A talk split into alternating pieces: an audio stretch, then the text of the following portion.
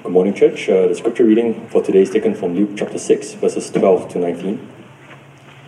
In these days, he went out to the mountain to pray, and all night he continued in prayer to God.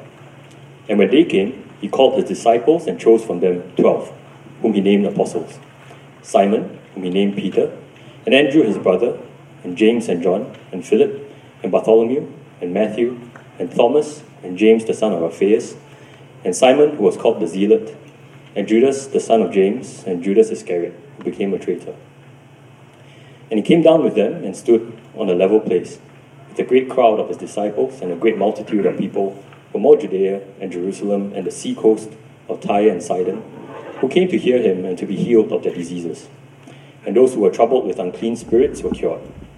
And all the crowd sought to touch him, for power came out from him and healed them all. This is the word of the Lord. Thanks be to God.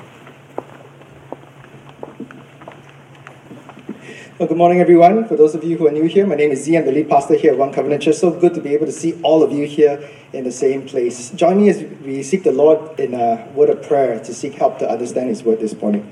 Father, we thank you so much for your word this morning. We thank you that through your word you are meeting with us, your people.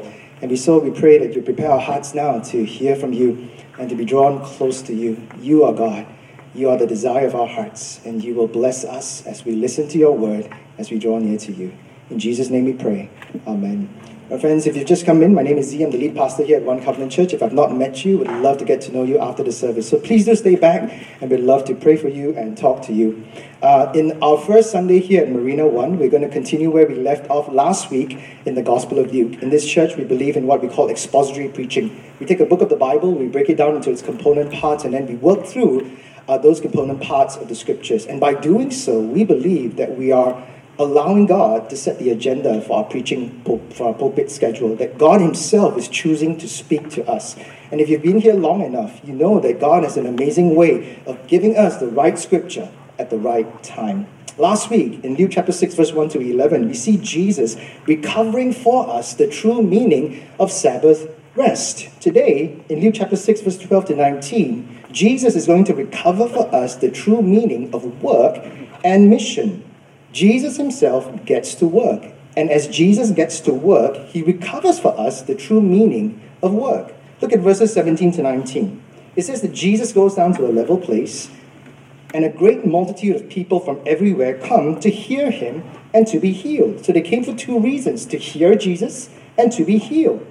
And this is exactly what Jesus does. He heals them, and then later on, in verses 20 onwards, he preaches to them what will become known as the Sermon on the Mount, his most influential sermon. So Jesus heals them, and Jesus preaches to them.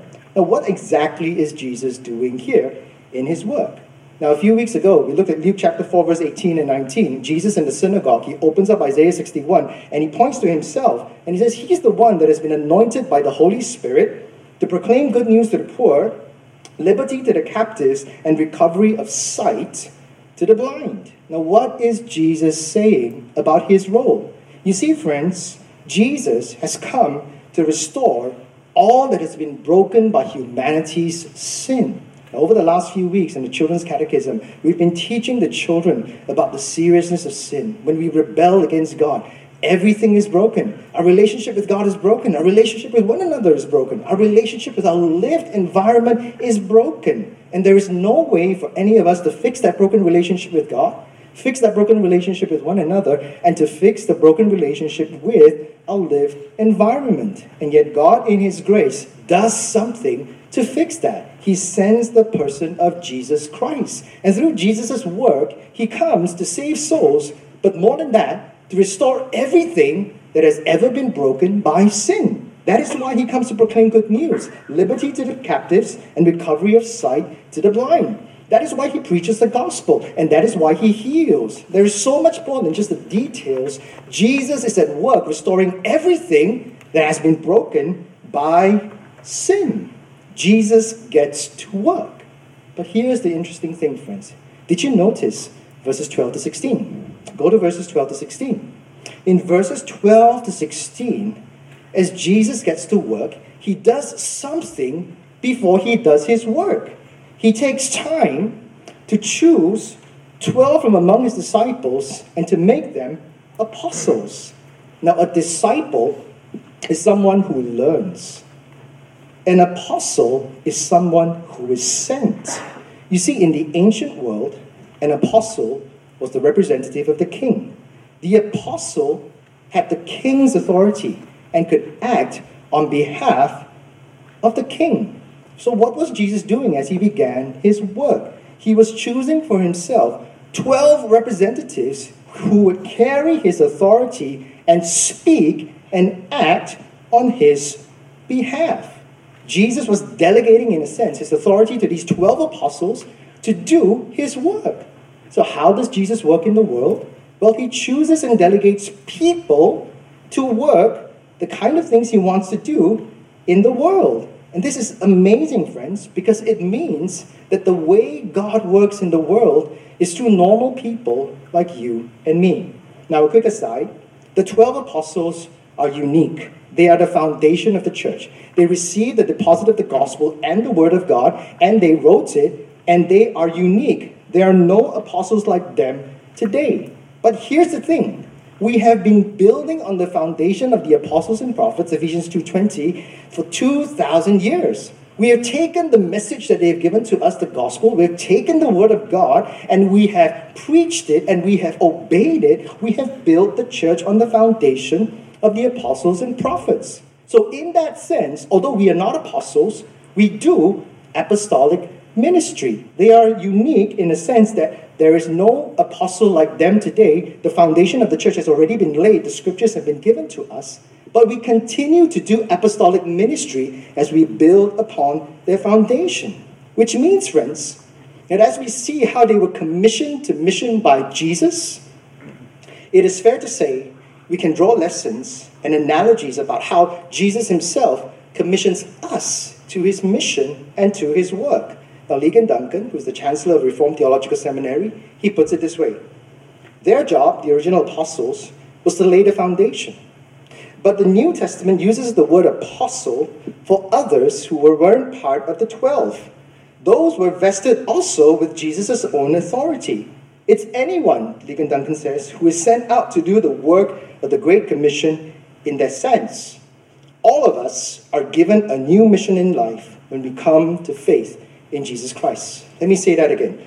All of us are given a new mission in life when we come to faith in Jesus Christ. And friends, let me tell you why this is so important. Last week I shared a very scary statistic. A survey was done in Singapore, and 73% of Singapore workers say that they are very unhappy. And if you think about it, that's three out of four workers who say that they are unhappy. Now, part of the solution we saw was in last week's sermon. We need to recover the true meaning and intention of Sabbath rest. But now, in this passage, we're going to get the other part of the solution that God is giving to us. And that is, we need to recover a sense of mission in terms of the work that we do. We need to see our work as part of something greater. We need to see our work as something transcendent. We need to see that even in our work, however mundane, we are sent ones. And as we see that, our work, whatever you do, will be infused with a certain value and meaning as your work is connected to the greater work that God is doing in this world. Now, I know there are several non Christians among us, and you might be thinking to yourself, that may be very relevant to Christians, but not to me. I'm just trying to make a living and get by. I don't really care about these transcendent things. Uh, the fact is, you do. And I know that you do because a couple of hundred thousand people have flown in for the Taylor Swift concert this week. Now, John Forsyth uh, is an Anglican minister in Melbourne. He actually pastors the church that Cindy and I, together with the girls, attended while we were in Melbourne. We don't know him because there was another vicar at that point in time. Uh, but he attended the Melbourne concert uh, with a t shirt that said, Hi, it's me. I'm the Father, it's me. I want one of those t shirts. You think I can get one? And after that experience, he wrote an article. And this is what he said Somehow, Whatever the song, Swift managed to make a personal connection with 96,000 people at once, emotionally connecting with people's desire for both the transcendent and the immanent through her music. She is at once the global megastar and the girl next door. When I asked several Swifties why they love Taylor Swift so much, the common answer is this she's authentic. She gets me. Now, this is what Forsyth says. To be truly seen and understood by someone transcendent is deeply attractive. So, Swift's genius lies in her ability to connect with our longings. Now, I'll tell you, I'm not a Swift fan. Uh, my, my daughter is, but I'm not. But this week I tried to understand, you know, so I had this piece of paper, I wrote down the different eras, and I tried to listen to a song from every era just to get a sense of what's going on and why there's such an attraction to Taylor Swift. Uh, I like her older stuff better, maybe because I'm also older. And there's a song that I listen to called uh, Teardrops on My Guitar. and as I listened to that song, I felt like picking up the guitar myself. And as I strummed my guitar, I found tears welling up in my eyes because some of the lyrics were just, uh, okay, let's not go there. she has an amazing ability to connect with our longings and our desires. She is the girl next door. But at the same time, she's this great and grand global megastar. So she's coming near to you. She's immanent, and yet she's connecting you to something transcendent, this global movement called what? I don't know what it's called, but all these Swifties everywhere. So, so even if you say, you know, I'm not a Christian, there is a longing in your heart for the transcendent. You know that your life means more than what it is here now. You want to be connected to something bigger and grander. Here's the thing, friends. Even Taylor Swift herself will admit to you that there's a limit to the kind of transcendence she can bring you. Why? Because she's a human being. Now, John Forsyth, he points out that in Anti Hero, she actually cautions her listeners to not look to heroes like her as their savior. And she also talks about in that song how her own fame hinders her from having real, meaningful connections. So she's great at connecting our emotions and connecting us to something greater.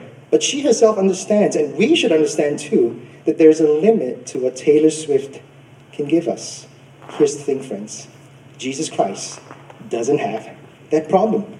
He's the one that can draw close to us in immanence as our older brother, and yet He is the Lord of the universe. You have longings, you have aspirations in your work, in your career, in your studies. Well, Jesus Christ gets that. He understands that. He sees that. He says it's important. These longings and aspirations are important. And He does more than that, friends. He connects your work and your studies and all that you're pursuing to a bigger, greater, and grander plan, His own story and His own work worked out in the universe. So, friends, as we look at how Jesus commissions, whom Jesus commissions, and why Jesus commissions, I want you to see that you are precious to Jesus, that your longings and aspirations in your work are precious to Jesus, and He is connecting all of that to a greater and grander story, what He is doing to restore all that is broken in this world. Are you ready? Let's look at point number one how Jesus commissions. Come with me to verses 12 to 13. It says here that Jesus went out to the mountain to pray, and all night he continued in prayer to God. And only after he had prayed all night, when the day came, he called his disciples and chose from them twelve, whom he named apostles. So, how did Jesus commission his apostles?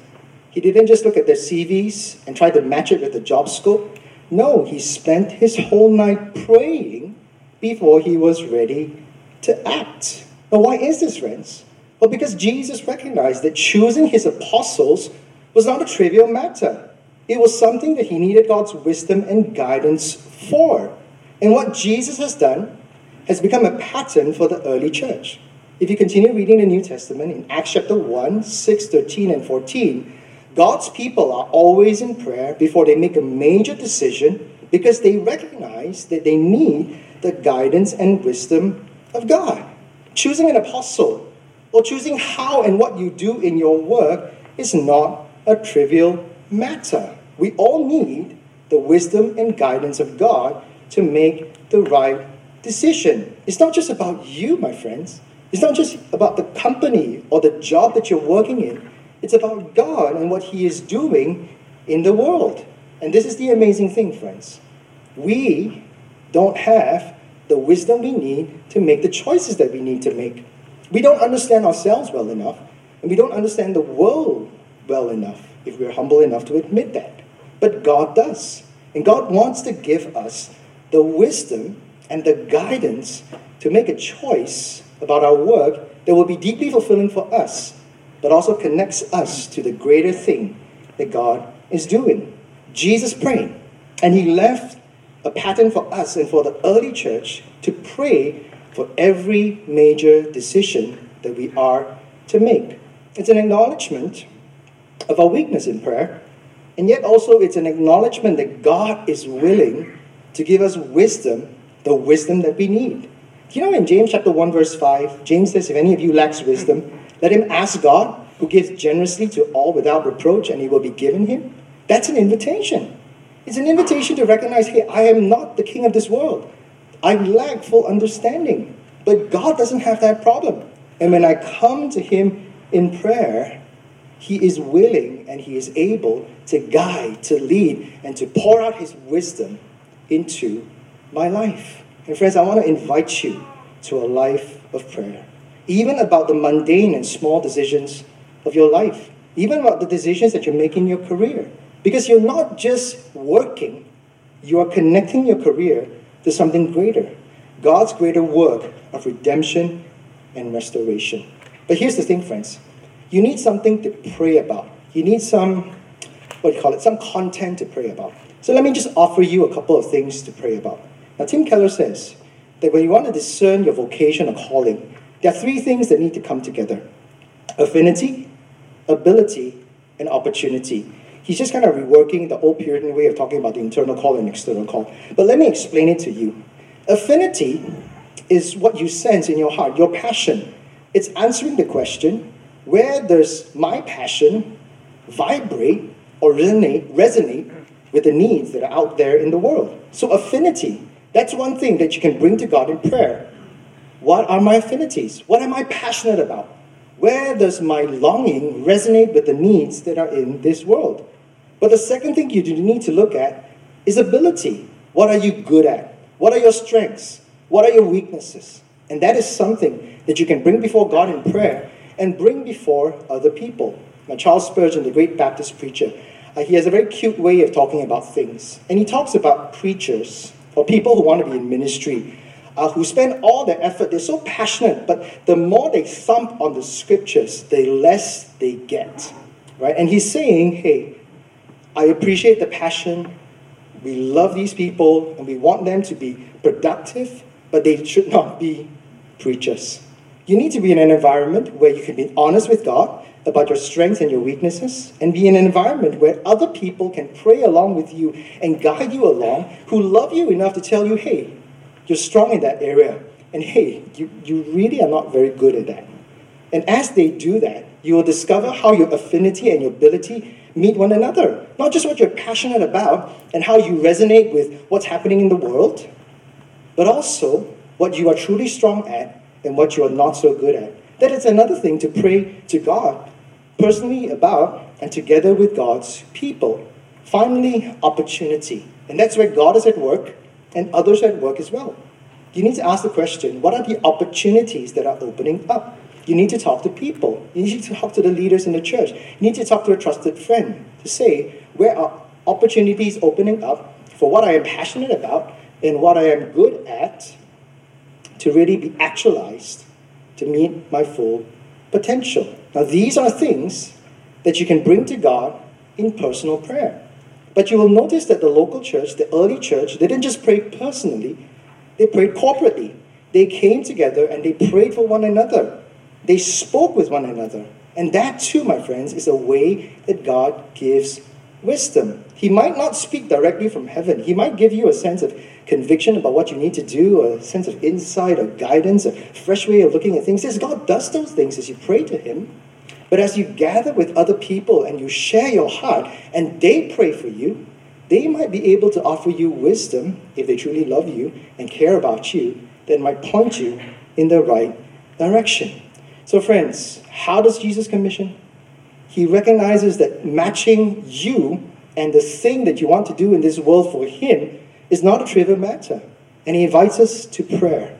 And as we pray, we're inviting Him to come and speak to us. We're inviting Him to take part in the decisions and choices that we make about our career, about our work, because it is more than just about you. It's more than just about making a living. It's about what God is doing here in the world. This is how Jesus commissions through prayer. But the second thing, let's look at whom Jesus commissions. Let's look at verses 14 to 16. That's the list of the 12 apostles, the 12 people that Jesus chose. Now, if you're not familiar with the scriptures, you might think that Jesus picks the best of the best, the best, his A team, the elite of the elite of the elite. But, friends, as you work through the list of 12 apostles, what will strike you is not how remarkable they are, but how unremarkable they are. In fact, how broken and sinful they are. And, friends, at least for me, as I look at this list, it tells me that there's hope even for someone like me. And if there's hope for someone like me, I can guarantee there's hope for someone like you. Let's look at the list. It begins with Simon, Andrew, James, and John, who were fishermen. Simon, also known as Peter. Simon, also known as the one who is always having his foot in his mouth. Simon, the one who denies the Lord Jesus Christ three times, and yet God uses to be a pillar of the early church. Fishermen Simon, Andrew, James, and John. And then there's Philip. Philip is the man who often struggles to understand what Jesus is doing. He's chosen as an apostle too. Bartholomew, now we don't really know who this is. Some people think he's the Pharisee Nathaniel. And remember the Pharisees and how they were against Jesus.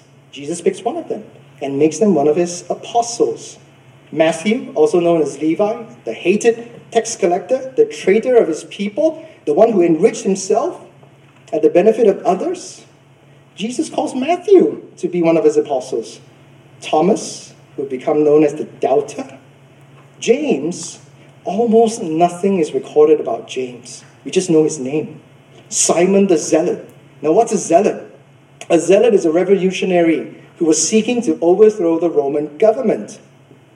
This was one of Jesus' apostles. Judas, the son of James, again, very little is said of him. And then Judas Iscariot, who would betray Jesus. Friends, this is Jesus' A team.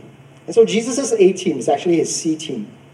Uh, one of my early mentors in preaching, uh, he actually said, you know, guys, when you graduate from seminary, you think you're an A plus preacher, but at best you're a C minus. Very hard to hear, but very true. Very true. And this is Jesus' A team. It was actually a C minus team. There was a fisherman, tax collectors, a revolutionary, a skeptical man, and a future traitor. And not only that, they would have hated one another in the natural. Matthew was a tax collector that was working in cahoots with the Roman government to exploit his own people to enrich himself. Simon the Zealot was a revolutionary that wanted to overthrow the Roman government. And Jesus brings them together. Friends, this is Jesus' A team.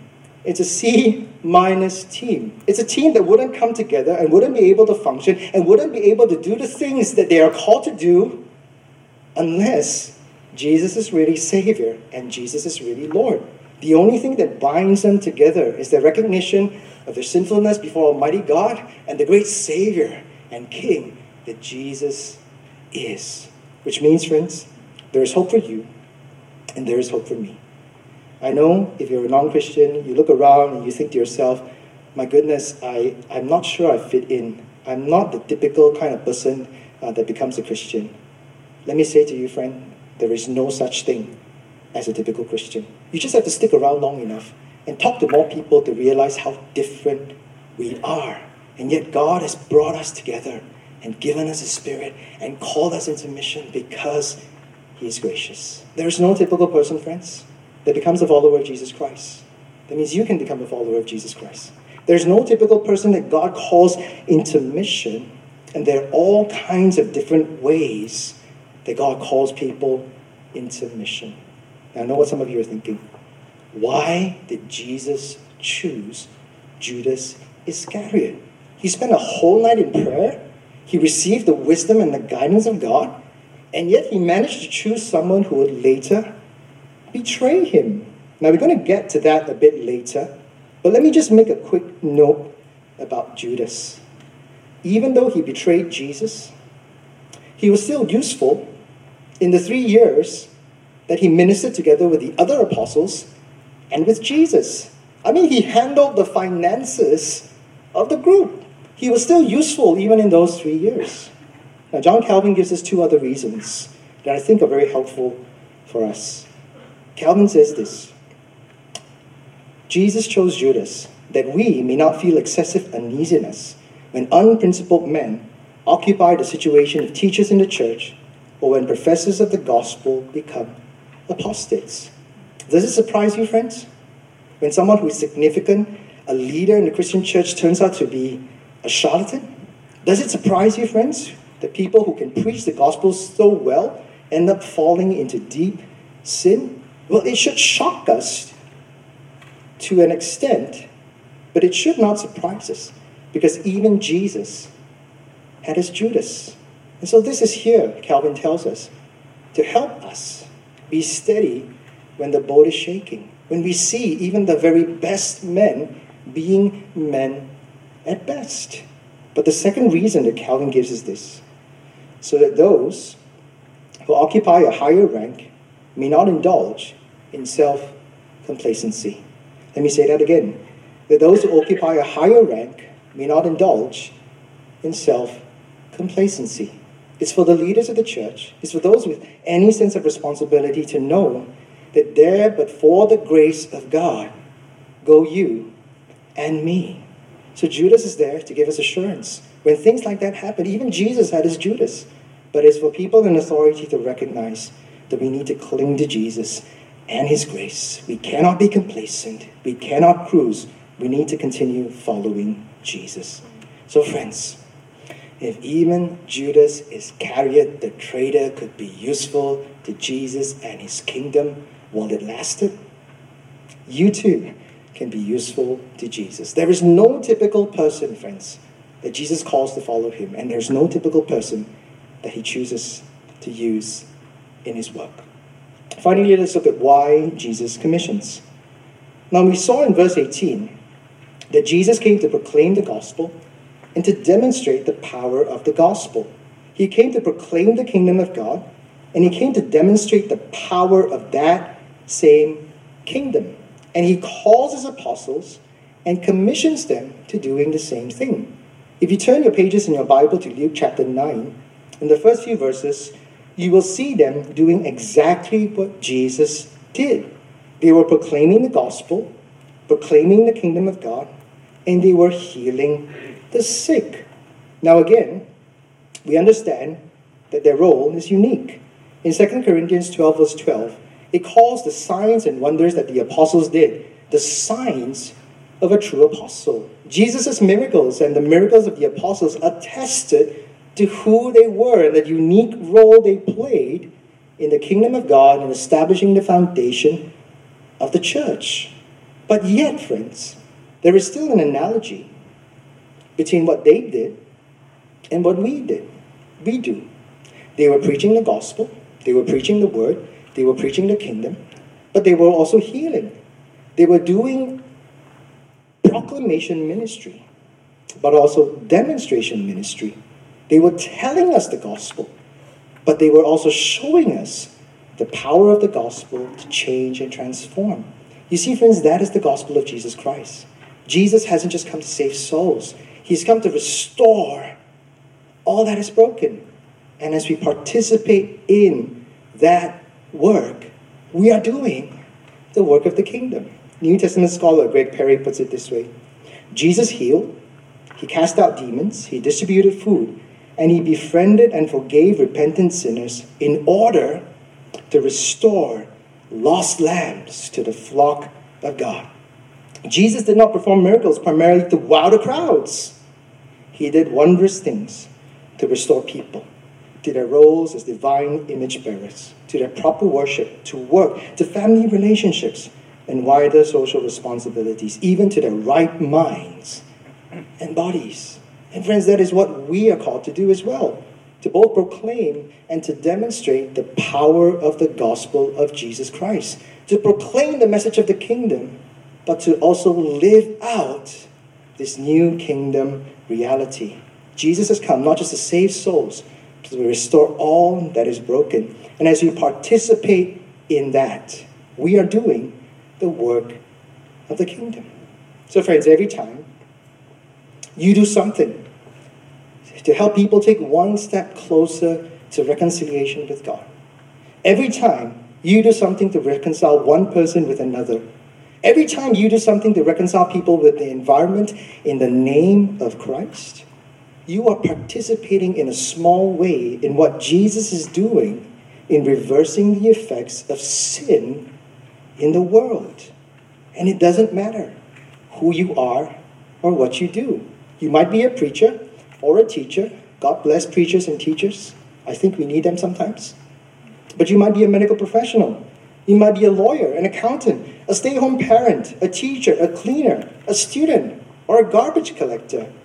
If you do your work in the name of Christ, what are you doing? You're bringing order out of chaos. You're reconciling people where there's strife. You're bringing knowledge where there's ignorance. And all of it, friends, in some small way, is part of God's mission to proclaim His kingdom and demonstrate the power of that kingdom. And, friends, that is how your work, no matter what kind of work you are doing, is connected to the work of Jesus. And when you see that connection, when you have fresh eyes to see that in these things, you're not just making a living, you're not just getting by, you're not just expressing yourself, although you must. You are participating with Jesus in the reversal of sin and the renewal of all creation. And that infuses, friends, all that we do, secular or sacred, with meaning, with value, with purpose, and with joy we connect what we do in the present with the eternal and the transcendent, what Jesus is doing, what God is doing in the world. And friends, I know what some of you are thinking. How can we be sure that what we do will succeed? How can we be sure that what we give ourselves to will indeed have an eternal dividend? There are many times that we feel very discouraged uh, even in ministry, as we give ourselves to this work. Let me just say two things in closing. Now, discouragement, friends, is, is a very real reality, whether you're working in a secular setting or even in ministry. Discouragement comes. People disappoint you, relationships get broken, plans are unfulfilled. And we all need to learn how to deal with discouragements, both in ministry as well as in our work. It's a reality of a broken world.